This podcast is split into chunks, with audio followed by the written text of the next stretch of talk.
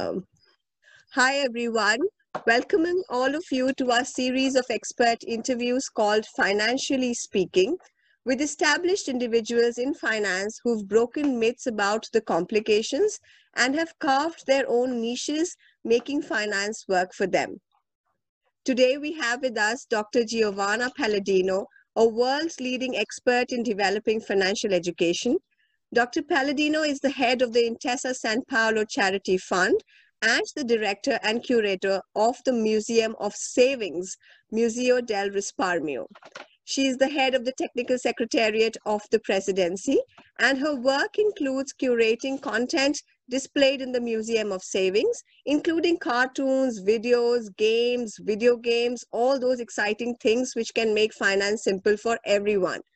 She's also responsible for the development of activities and also working on brilliant exhibitions. Recent efforts have also been devoted for specifically financial education for women, migrants, as well as youngsters. She has a ton of publications and has also worked in the economic sector within analytical skills, financial economics, market risk, asset management, and macroeconomics. With a doctoral degree in economics from the Sapienza University of Rome and the Jean Monnet postdoctoral fellowship from the European University Institute, Dr. Paladino has an inspiring experience that speaks volumes about her in-depth knowledge. She is also the board member at ASSONEB, which supports research in the fields of finance, economics, and law, and promotes financial education. She's also the executive board member at the International Federation of Finance Museums.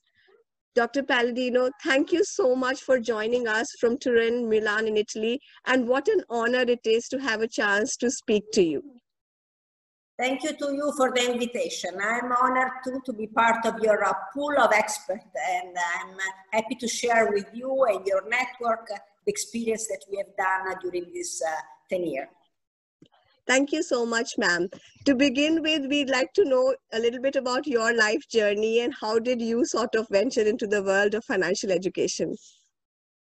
By chance, as most of the time, people do things by chance, but it's never a chance. I mean, you build your future without knowing it most of the time. And actually, I never thought about financial education. I have been a researcher in the field of finance and economics. Uh, my studies have been devoted to finance and to econometrics especially. Uh, at a certain point in my life, someone offered me the possibility to develop a new museum.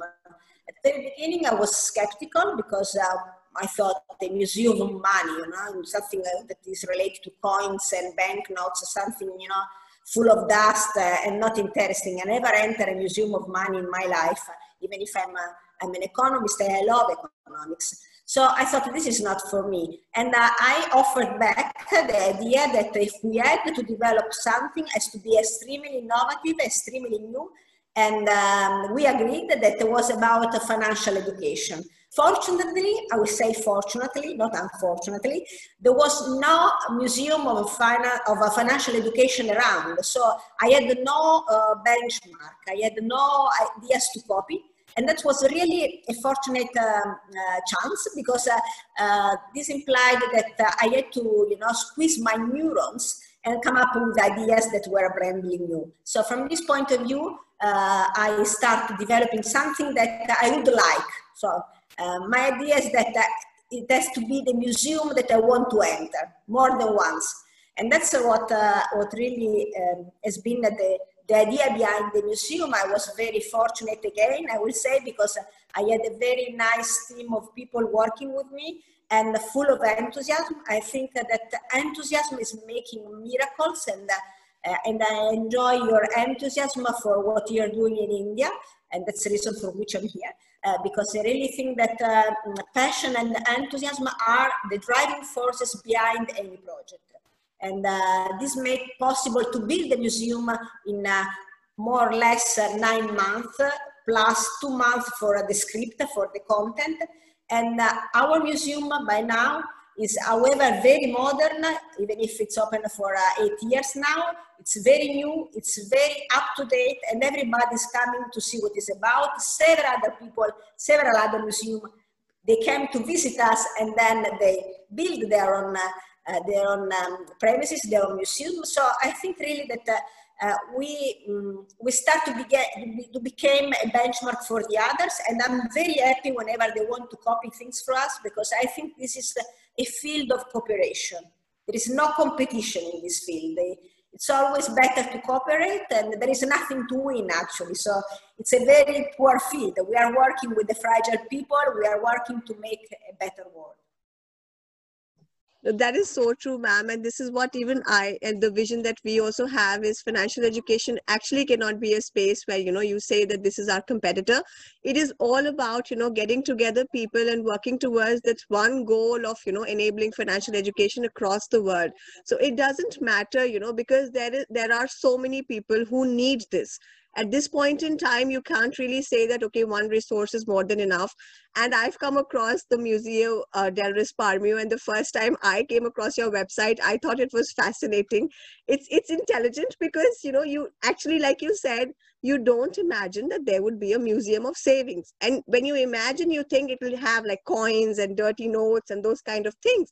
But the first time i actually went onto your website and i explored the content i said this is phenomenal you know we have to wait for covid to end. I would love to bring myself there. And of course i have i have a i have my son and we have a family and we also work with a lot of students. So i think for them it's very very important to understand how the whole museo del risparmio works what what are the programs that you have. So if you could just tell us a little bit more about museo del risparmio please yeah, for sure. We are a work in progress. So we opened our gate eight years ago, but we still work to the content. We still update things. We still do several activities, and they are completely new. Each year we invent something. So, uh, but uh, uh, I want to say something to the people that lives uh, not in Italy, but lives in other countries in the world. Everybody can enter the museum in a virtual way. In the home page, there is a virtual 360 degree uh, tour. So you can enter, you can uh, see a sample of our videos,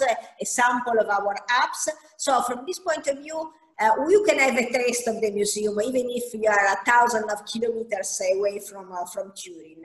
And uh, the idea behind the Museum of Saving, which is not really representing what I have in mind, but that was a title, a name given by someone else, uh, is the uh, the idea of uh, of um, of doing something for yourself or uh, empowering someone in order to reach a target. Because it's not saving as uh, you know the habit to put aside money without any reason okay?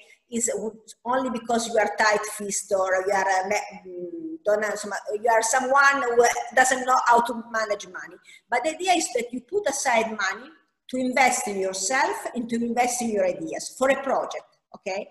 So uh, I would rather call it museum of projects more than museum of savings, okay? Because there really is a, the idea that money is useful to do something. It's not useful to see it. I mean, you, you can uh, um, add up money forever, but if you're not using it, it's a, it's a waste because actually money need to be into the cycle of the economics. So that is producing other money, is producing uh, wealthness, and uh, and then for sure there is a problem of income distribution. But this is not something related to the the fact that the money is working in. Uh, uh, in this way is simply the fact that you need to have a policy maker that decide how to distribute income. Not uh, wellness is, is a, a, is a however a, um, wealth is, is however a good uh, a good idea, a good point. Okay, so if we use your money and we invest your money, then you will produce more wealth, and this wealth is good for everybody. Then the policymaker will distribute it. It's not my job. I'm only an economist. So the idea behind is that you have to keep in mind that you need to have a project. You put aside money, and also you need to know some basics. The basics are very simple as uh, we were saying before in a private conversation, you don't need to, to send, you know, missile to Mars. So you don't need to, to know uh, the, the second derivatives of a function, okay? You really need to know what return is, what risk is, what is the relation between risk and return, the basic uh, free lunch of diversification, which is not an easy concept, but still, I mean, you need to know that you cannot put all your money in one basket, okay? You need to, diversify your baskets, whatever you have, money, cash, bonds, uh, share, whatever, and possibly diversification, since it's quite difficult, needs to have an expert that helps you out because uh, you need to have uh, some skill and expertise. Uh, and then you need to plan ahead. Planning is a powerful tool, it's free. So you don't need any money to plan ahead, but you need to know where you want to go. What is your project, your goal, whatever you want to realize, you need to have clear in mind so that you, you know, design a path. Then for sure, during the time that you are from here to the um, reach of your target, you will have several constraints and you will change a little bit. But if you know exactly where you want to go, the likelihood that you reach your target is increasing. So planning and budgeting, for sure before planning you need to do some budgeting, is a very powerful tool, it's free, and it's good for everybody. Even for people who has limited, uh, um, limited money resources. So from this point of view, it's good also for poor people because uh, planning gives you the idea where you are going and keeps you on track.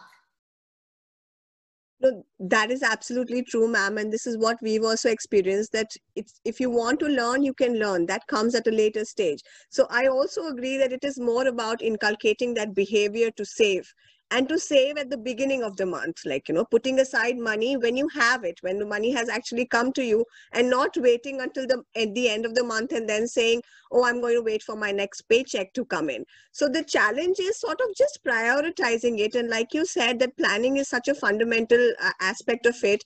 Within planning like we say you know budgeting putting aside money and of course not putting everything all your eggs in one basket is is extremely extremely key.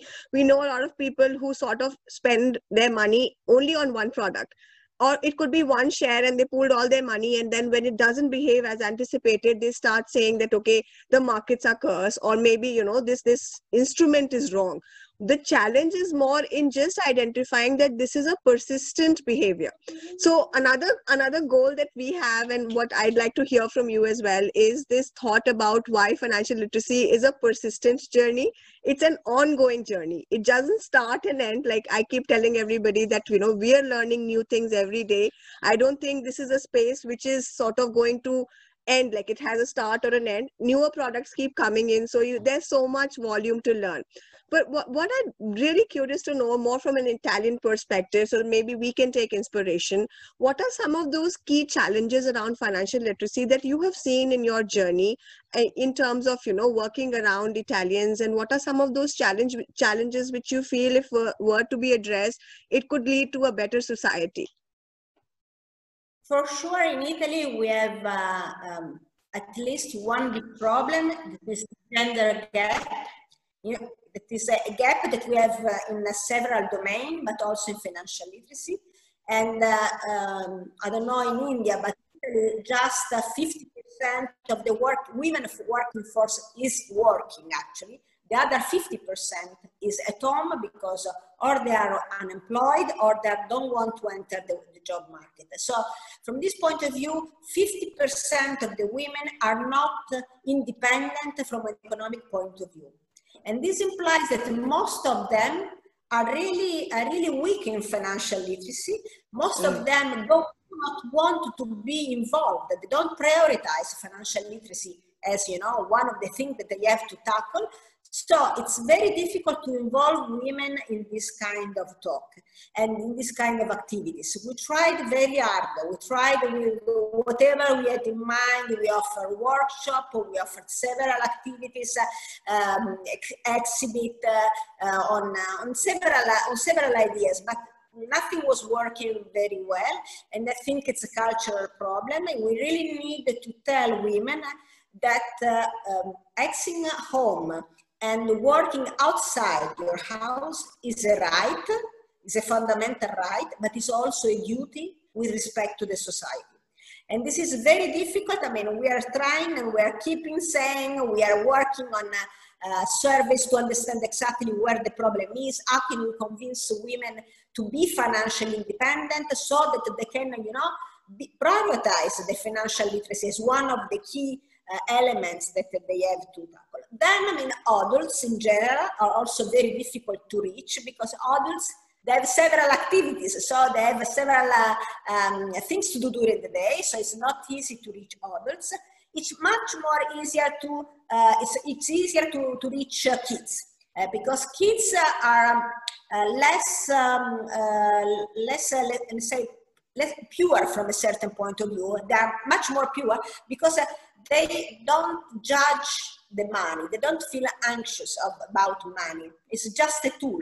And from this point of view, uh, they are open to understand, they are open to, uh, to play with money because really um, the Museum of Saving is a place where we want to play. We are based on edutainment. So we want to learn through gaming, okay? And, and kids are very open to this kind of activities.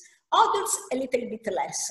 And, uh, but it's also a moral issue because uh, um, for many of, um, it's, it's, also a religious aspect that, uh, so uh, money is, uh, um, is something from the devil most of the time. So it's filled as something dirty, okay? Uh, but I always say that money is not good, not bad. It's what you do with money that can be, you know, ethically discussed but not the means of, uh, of, of payment, not the money as a means of payment. So from this point of view, in Italy, adults have this kind of cultural barrier. I mean, that is also related to our, you know, religion, whatever. It's, it's, it's really a cultural barrier and makes it extremely difficult to involve them.